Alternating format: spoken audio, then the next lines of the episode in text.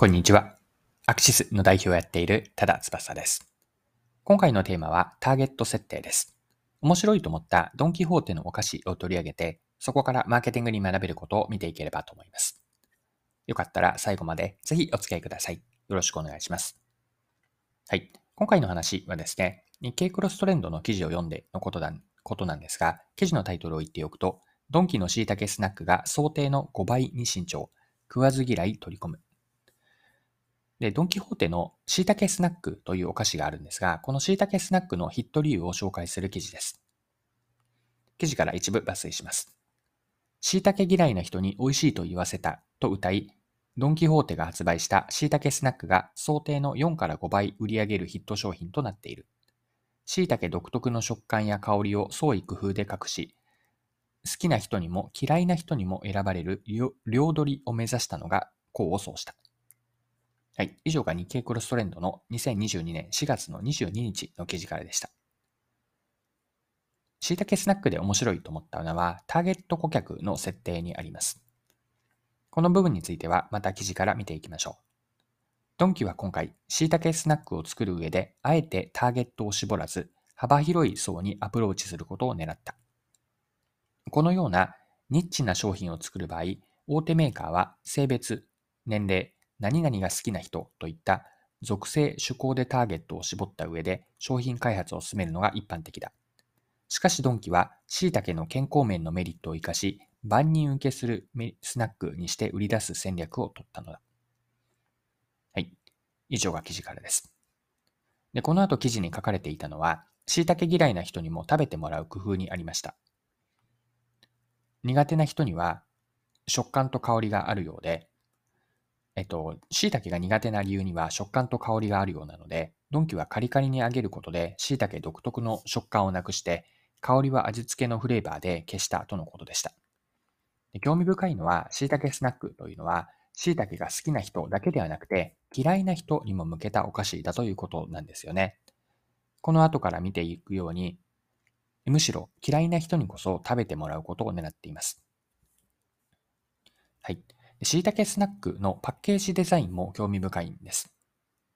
パッケージには、しいたけ嫌いな人に美味しいと言わせたと書かれているのが印象的です。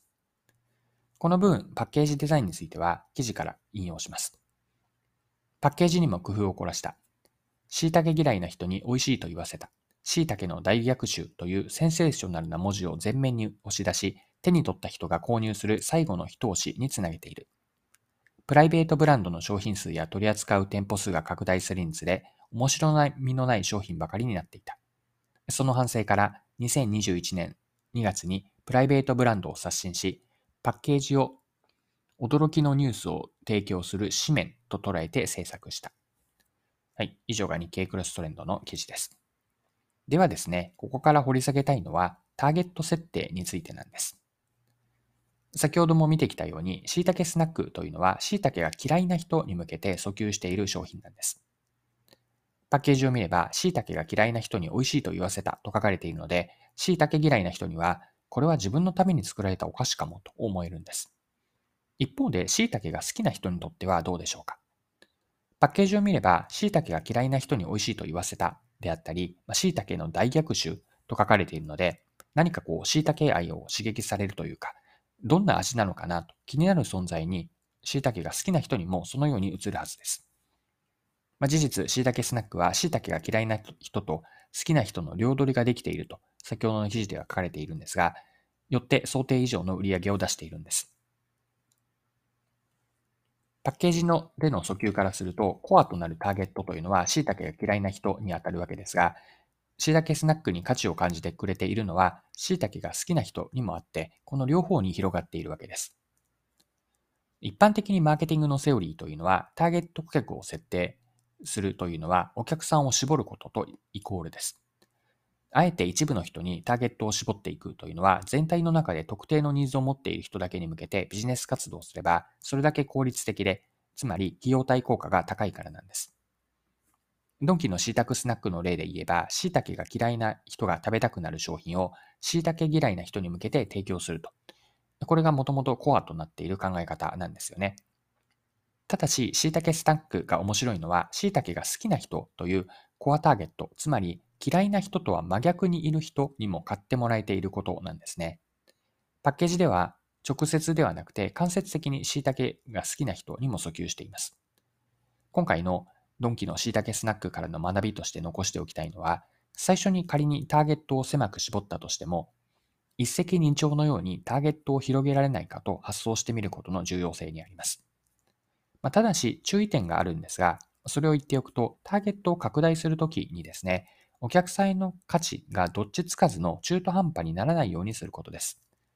価値提案となるその軸の部分をぶらさずに、広げる対象、ターゲットを広げる対象は、あくまで提供する商品やサービスに対して、実際に価値だと感じてもらえるお客さんで共通させます。これが絞るにしても広げる場合でもターゲット設定のポイント、つまり価値提案はぶらさないと。この部分がターゲット設定のポイントになるかなと思います。はい、そろそろクロージングです。今回はドンキーの椎茸スナックを取り上げて、マーケティングに学べることを見てきました。最後に学びの部分ですね、まとめておきます。ターゲット顧客設定について見てきたんですが、マーケティングのセオリーをまず言っておくと、ターゲット顧客を設定し、お客さんを絞ると。これはマーケティングの定石でもあります。というのは、全体の中で特定のニーズを持っている人だけに向けてビジネス活動をすれば、効率的で費用対効果も高いからです。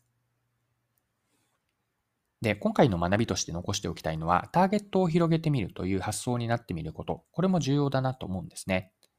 仮に最初は狭くターゲットを絞ったとしても、ターゲットを広げられないかと。その時に一石二鳥のようになるようなターゲットを広げられないかという発想をしてみるといいです。ただし注意点はあって、ターゲットを拡大するときには、提供する価値が中途半端にならないようにすることです。広げる対象は、提供する商品や、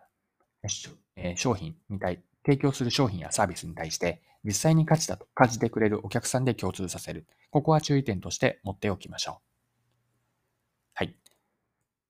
も、えー、貴重なお時間を使って最後までお付き合いいただきありがとうございました。それでは今日も素敵な一日にしていきましょう。